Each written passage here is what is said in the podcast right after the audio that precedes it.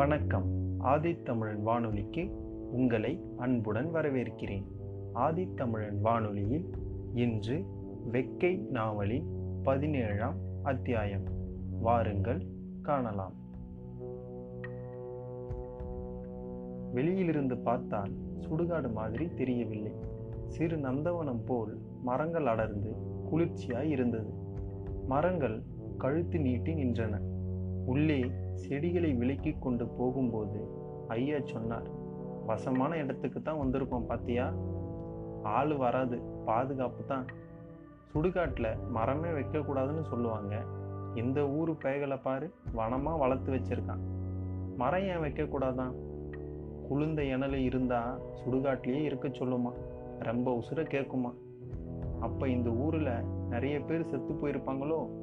அப்படி ஒன்றும் தெரியலை. குழிக கலக்கமாக தான் இருக்குது. பெரிய ஓடையை தாண்டி சுடுகாட்டுக்கு வரணும். குளத்துக்கு செல்லும் அந்த ஓடையில் தண்ணீர் நிறைந்து கிடந்தது. எதிர்ப்பக்கம் மேடு. குளம் நிறைந்தால் கூட மேடு முங்காது. மேட்டு வழியே ஓடி காலாங்கரையில் ஏறி தப்பித்து விடலாம். இந்த பக்கம் என்றால் ஓடைக்கரை வழியே ஓடணும். சுடுகாட்டுக்குள் இருப்பதை வெளியிலிருந்து கண்டு கொள்ள முடியாது. உள்ளிருந்தபடி வெளியில் வருகிறவர்களை காண முடியும். தண்ணீர் எடுத்து புழங்க ஓடை அருகிலேயே இருந்தது. வெயில் ஆக ஆக சோற்று பிரச்சனை ஞாபகத்துக்கு வந்தது. சுடுகாட்டில் அடுப்பு வைத்து பொங்க லாயக்கில்லை. தீப்புகை கிளம்பினால் அலாதியாக தெரியும். கண்டுகொள்ள வேறு வழி வேணாம். அரிசியும் கிடையாது. மாமா கொண்டு வந்த சோற்றில் நேற்று வயிற்றுப்பாடு முடிந்தது. நேற்று போல் இன்னைக்கும் மதியம் சும்மா கிடந்து கொள்ள வேண்டியதுதான். ஐயா கேட்டார் சோறு பொங்க முடியாது போல இருக்கப்பா. பொங்கலைன்னா கிடக்கு. பட்னி கிடந்த சாகரத்துக்கா இங்கே வந்து கிடக்கும். பட்னி ஒருத்தரும் கிடைக்கலையே.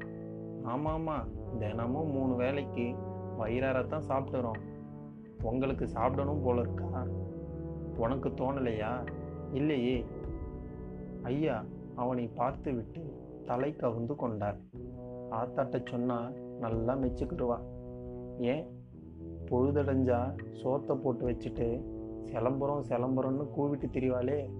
காணறதுக்கு அத்தை தேடுவா.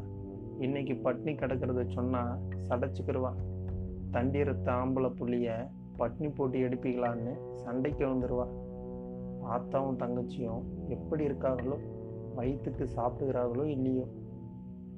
நமக்கு வழியே காணோம். அவங்கள பற்றி பேசுகிறோம் அவங்களுக்கு என்ன? தங்கச்சிக்கு வாங்கி கொடுக்க கையில் துட்டி இருக்கணும்.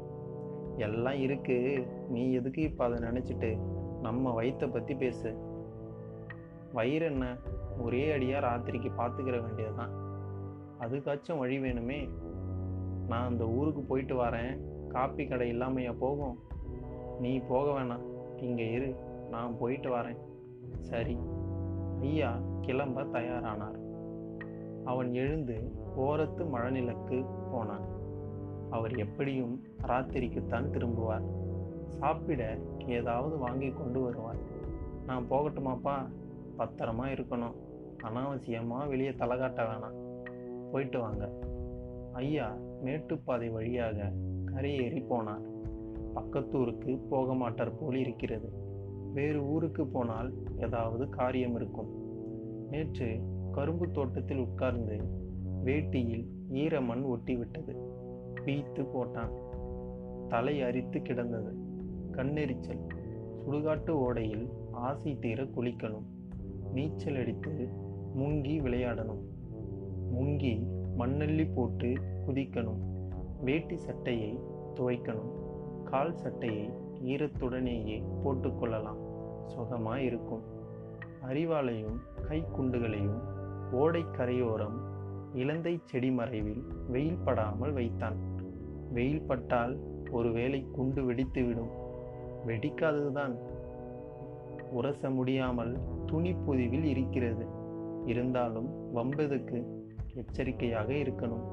வெளியில் தெரிய வேணாம் என்று ஐயா சொல்லிவிட்டு போயிருக்கிறார். கால் சட்டை பைக்குள் இருந்த பணத்தை குண்டு சுற்றியிருந்த துணி நுனியில் முடிந்தான்.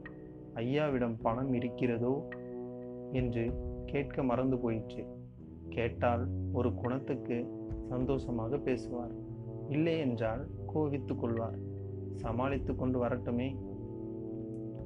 அகலக்கல் சம்பாதித்து நீர் விளிம்பில் போட்டு வேட்டி சட்டையை நனைத்தான். சத்தமில்லாமல் துவைத்து கீழே காய போட்டான்.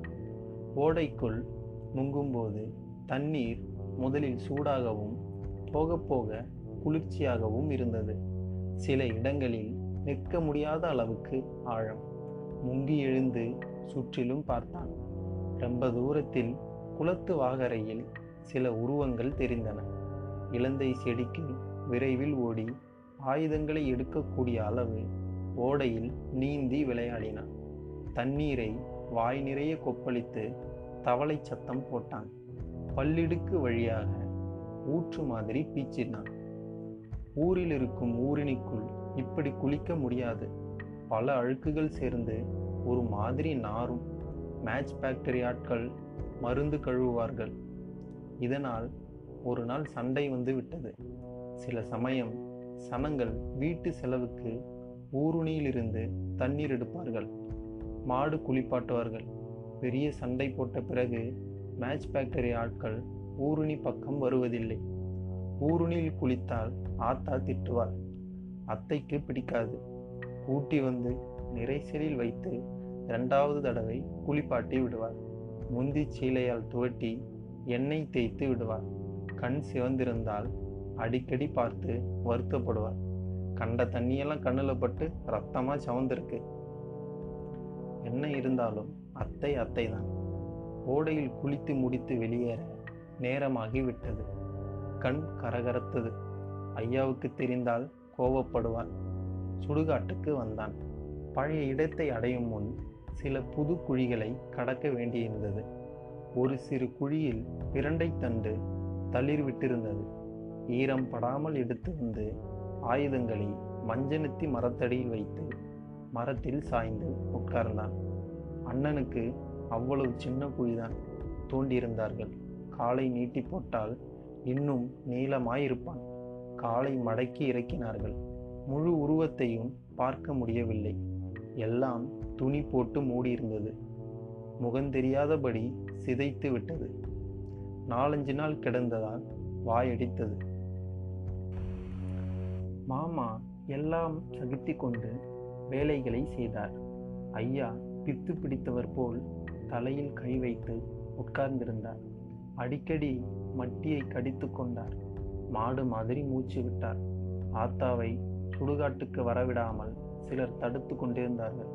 யார் சொல்லியும் கேட்காமல் தலைவிரி கோலமாக குழிக்கு வர முயற்சித்தார். கடைசியில் அவளாகவே எதையோ வைராக்கியமாக சொல்லிக்கொண்டு தலையை அள்ளி முடிந்தாள். அழுகையை நிறுத்தினாள். மார்பில் ஒரு கையால் ரெண்டு முறை ஓங்கி தட்டினாள். நேரே வீட்டுக்கு திரும்பி விட்டார் அத்தை வீட்டிலிருந்து கிளம்பவே இல்லை. அழுது ஓய்ந்து மூளையில் படுத்து கிடந்தார் பலர் பலர் மாதிரியாக பேசிக்கொண்டிருந்தார்கள் அண்ணன் இப்படி செத்ததுக்கு ஒவ்வொருத்தரும் ஒவ்வொரு காரணம் சொன்னார்கள். பாம்பு பூச்சி கடிச்சிருக்கோம். அதுக்கு தடையமே இல்லை. பூச்சி கடிச்சா இப்படியா? செடிக்குள்ளே போய் கிடப்பான். மண்டையில் காயம் பட்டிருக்கு. ரத்தம் கசியுது. தவறி விழுந்திருப்பானோ ஆமாம்பா தவறி விழுந்தா செடிக்குள்ளேயே கிடப்பாங்க ஐயா எதுவும் பேசவில்லை. அண்ணன் உடம்பு ஏன் மறைந்து கிடக்கணும்? அதுவும் ஓடை இறக்கத்தில் பெரிய முச்சு மூட்டுக்குள் குண்டக்க மண்டக்க சுருட்டி திணித்த வாக்கில். ஆடுகள் தன்னாலேயே வீட்டுக்கு வந்தபோது அண்ணனை தேடினார்கள். நாலு நாள் அலைந்தார்கள். தோட்டமெல்லாம் உருவி பார்த்தார்கள். எங்கேயும் தட்டுப்படவில்லை. ஆடுகளை விட்டு விட்டு போக மாட்டான். வீட்டில் கட்டிவிட்டுதான் வேறு வேலை. தேடாத இடமில்லை. விசாரிக்காத துப்பில்லை. அடுத்த ஊர்களில் விசாரித்தார்கள். ஆடு கூட்டம் அங்கே மேய்ந்தது இங்கே மேய்ந்தது என்று சொன்னதோடு சரி. வீட்டில் எல்லாரும் சாப்பிட்டு மூணு நாளாயிற்று. ஐயா வீட்டுக்கு வரவில்லை. சோசியம் கேட்டார்கள். சோசியக்காரன் எதையெதையோ சொன்னான். அதை நம்பி ஊர்களுக்கு ஆள் அனுப்பினார்கள். சித்தி ஊரிலிருந்து ஆள் வந்தது. அஞ்சாவது நாள் வடக்கூரிலிருந்து தகவல் கிடைத்தது. முச்சி மறைவில் ஒரு பிணம் சுரண்டு கிடப்பதாக சொன்னார்கள். ஐயா மாமா எல்லோரும் அலறி அடித்து ஓடினார்கள். தோட்டத்து ஓடை திருப்பத்தில் முச்சி கும்மலுக்குள் திணித்த வாக்கில் அண்ணன் கிடந்தான். இழுத்து வந்து திணித்ததுக்கு அடையாளமாக முச்சி விழார்கள் ஒடிந்திருந்தன. அண்ணன் இப்படி சாக காரணம் என்ன? எவ்வளவு எச்சரிக்கையானவன்? யாருக்கும் பிடி கொடுக்க மாட்டானே. இந்த கதிக்கு எப்படியானான்? அதுவும் அடித்து சுருட்டி. ஐயா கூப்பாடு போட்டான் புலிக்குட்டியை அடித்து பொட்டணம் கெட்டிட்டானே. எந்த பெயலோ என் வலது கையை வெட்டி போட்டால் கூட கவலைப்பட மாட்டேனே. யாருக்கு காரணம்? ஆகப்படவில்லை. மணியக்கார தாத்தா சொன்னார். பொல்லார இளவட்டமா? பொம்பளை விஷயத்தில் மாட்டினா சொல்கிறதுக்கு வளர்கிற பயிர் போய் ஒடிச்சு திணிச்சிருக்கானே இது வேணும்னு செஞ்சது தான் தெருவில் சத்தம் இல்லாமல் காரியங்கள் நடந்தன. ஊர்களுக்கு ஆள் அனுப்பாமல் மையான வேலை முடிந்தது. சித்தி ஒரு நாள் வந்து ஒரு பாட்டம் அழுதார் கடைசியில் கூட கண்ணில் முழிக்க கொடுத்து வைக்கவில்லை என அங்கலாய்த்தாள். ஐயா மாறி போனார். ஆத்தா மெலிந்து போனார் மலையில் ஆடு மேய்க்க பிடிக்கவில்லை. எங்கும் மேய்க்க பிடிக்கவில்லைதான். சுதாரிப்பில்லாமல் எத்தனை நாளைக்கு அண்ணன் செத்த காரணம் தெரியாமல் போனது. வீட்டில் நிம்மதியை குலைத்தது. எல்லாரும் அதை பற்றியே நினைத்து கொண்டிருந்தார்கள். ஆத்தாவும் அத்தையும் ஒருவருக்கொருவர் பேசிக்கொள்ளாமல் நிறைய நேரம் உட்கார்ந்திருப்பார்கள். மாமாவும் ஐயாவும் கலந்து பேசாத நாள் இல்லை. துப்பு வெட்டி துப்பு வெட்டி கண்டுபிடிக்க முயற்சி செய்தார்கள். கிட்டத்தட்ட ஏழு எட்டு மாசமானது. கீழூர் மாட்டுத்தரகர் மேல் சந்தேகப்பட்டார்கள். சந்தேகம் நிச்சயமானது. நேயர்களே இதுவரை நீங்கள் கேட்டுக்கொண்டிருந்தது வெக்கை நாவலின் பதினேழாம் அத்தியாயம். அடுத்த அத்தியாயத்தில் உங்களை சந்திக்கும் வரை உங்களிடமிருந்து விடைபெறுவது நான் உங்கள் எழிலரசன். இணைந்திருங்கள் ஆதித்தமிழன் வானொலியுடன். நன்றி வணக்கம்.